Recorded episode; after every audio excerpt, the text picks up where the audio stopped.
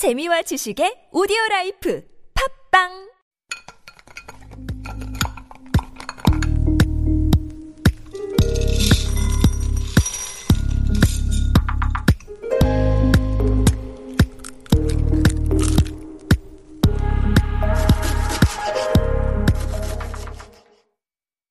Hello, hello. My name is Matthew Chung. Welcome back to Super Radio. This is Korean Delicacy on TBS EFM 101.3.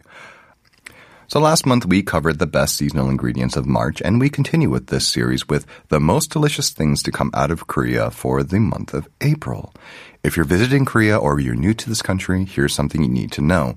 Local seasonal ingredients are everywhere, but sometimes if you don't know what you're looking for, you might miss out. Here's a list of the best seasonal ingredients that you've got to try this month. And at the top of the list has to be jukumi. And this is the one that I think is probably the hero ingredient of April. What is chukumi? It's not a baby octopus, that's for sure. It's its own species. It's a webfoot octopus. It's a type of cephalopod and it you'll find it everywhere this month you know, so it's a type of octopus, a web-foot octopus. It's small. It's um, bite-sized, let's say. Uh, the whole thing, head, tentacles, all. It's one of the, it's probably the smallest uh, species of edible octopus that we eat here. So in Korea, we have three main types of octopus that we like. We have muno, nakji, and chukumi. And so what's the difference? So muno is the largest, and it's what most people imagine when you say octopus. In Korea, it's most often eaten as sukhae which is a larger class of was it cooked and then chilled uh, seafood that's sliced and then eaten cold, or sometimes warm, but most often cold. It's so it's steamed or it's braised until it's tender, not in any not in any sort of strong seasoning. It's usually left very plain and unadored because then you're going to dip it into chojang, which is a vinegar-based uh, Korean fermented chili paste. Uh, so it, it's vinegary. It's kind of a, a lot of people call it a vinaigrette, which is not accurate, but it's a good way of describing what it is. But yeah, it's nice and tangy, and it's um, I don't want to say it's Korean ketchup because that's not giving chojang enough credit, but it does tend to make everything taste like chojang. So maybe it is Korean ketchup. I don't really know anyone who doesn't like it because it's got a nice mild flavor, nice chew to it. And then again, chojang, tangy, delicious. Okay, and then we have nakji, which is octopus minor, which seems a bit rude. I don't I don't know if I'd like to be called human minor. This is the one that's eaten raw, or rather live in Sannakji. You, you, have seen this one. Every travel show, you know, when, you know, that talks about bizarre foods around the world, this is usually top of the list. And that's when you eat a whole live octopus. And nakji, like I said, this is the middle, uh, this is the middle size. So this is the one that's about size of your palm, can be bigger, can be smaller, but generally around palm sized. And, uh, but it's also eaten in nakji pokum as well. And then finally, you have jukumi, which is the smallest of it of them all, and they're eaten in a variety of ways, which we'll get into. But for now, uh, here's are some more details about this delicious food.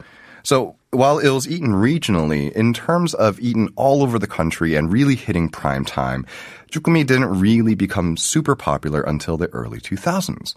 And it's found all over the Pacific Ocean, but really only Koreans tend to eat it if you look at places like New Zealand and Malaysia and Singapore, other places where they are they fish and they harvest it from the waters, it's pretty much only the Korean restaurants are selling it. And uh, this is one of those I don't know.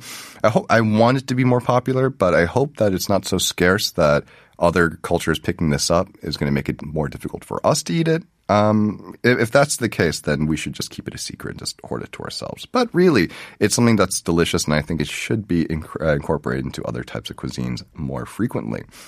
So right now, this is prime time. It's technically available until May, and nowadays available year round. But April is really the time you want to eat it because this is the time when they have their roe, their al, their eggs on the inside, and it just makes them plump, juicy, kind of creamy and sweet on the inside I'm literally drooling just uh, j- just talking about this right now. Um, and in May, that's the point where they're going to spawn and they're going to begin to lose their roe. And not only do they lose their sweetness, but they also lose their nutrients as well. And like I said, it's available year round as frozen, but it really is the best when it is in season. It's filled with taurine, it's fat free, it's got a ton of proteins and amino acids. As long as you're cooking it well, there's really almost no downside to eating this food just because it really is uh, like a pure protein source. And it really does go hand in hand with springtime. although otherwise known as the camellia, is in bloom at the same time. And so these camellia festivals will also often feature chukumi as well. And so where do you eat it?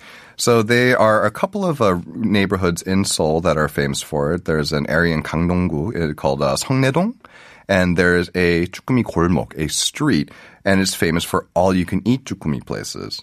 And then there's Maryanghang pork in uh, and there are festivals in the springtime. They might have been canceled this year, but next year. And at home, really, there's no reason not to cook this easy dish at home, especially if you can have the seafood counter clean them up for you. So here's how to do it. Now, if you're if you're not on good terms with your seafood guy uh, at your supermarket for some reason or another, they refuse to clean it. It's pretty easy too.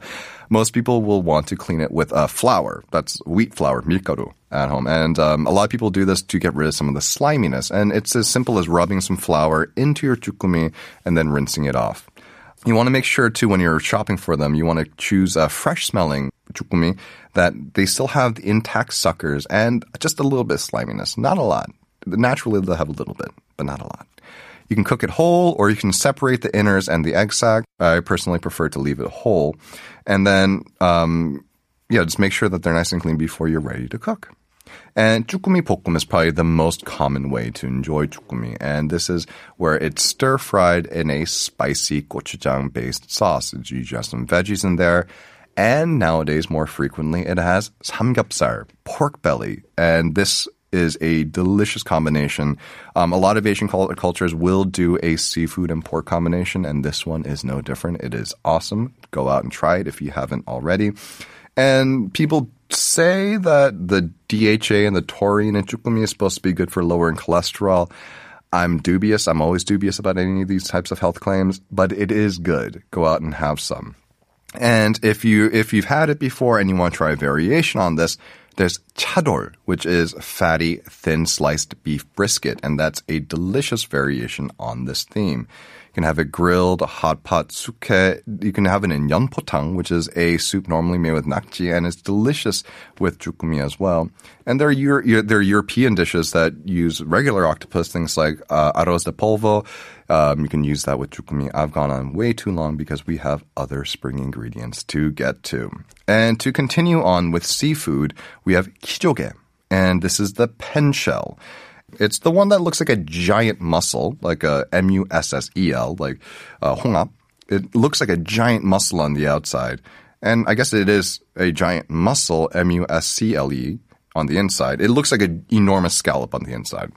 And it, but it's not. It has a completely different texture to it.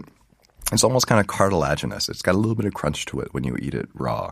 And when you cook it, it does tend to get a little bit tougher than what most people expect out of like karibi, uh, the diver's uh, scallop. And is most eaten as part of kind of a seafood hot pot. It's steamed or it's boiled in with the other seafood. It's also oftentimes eaten raw as well, sliced thin uh, laterally. And again, it has a nice kind of crunch to it when eaten raw or it's often baked in a gratin. And this is an interesting one, and that's actually one I kind of like. It's uh, usually chopped up uh, and sometimes it's uh, steamed beforehand. Sometimes they just cook it from raw, and then they'll bake it with cheese until the cheese is golden brown and crunchy on the top. And I know a lot of people have an aversion to dairy and seafood, but uh, I, I, never quite understood this one because I think every culture who turns their nose up at this dairy seafood combination always has at least one dairy seafood combination that they really enjoy. For example, a lot of Americans I know won't have dairy and seafood, but will still eat clam chowder. What is up with that? And then let's talk about midadok. Okay, so they're similar to gooseneck barnacles that are eaten in Spain. And basically what they are, think of them as Hmm. Little sea grapes. Okay, what sea grapes are actually a thing, but they, they're basically they're these little alien-like creatures that you bite into and you just you basically eat them for the seawater that's trapped on the inside.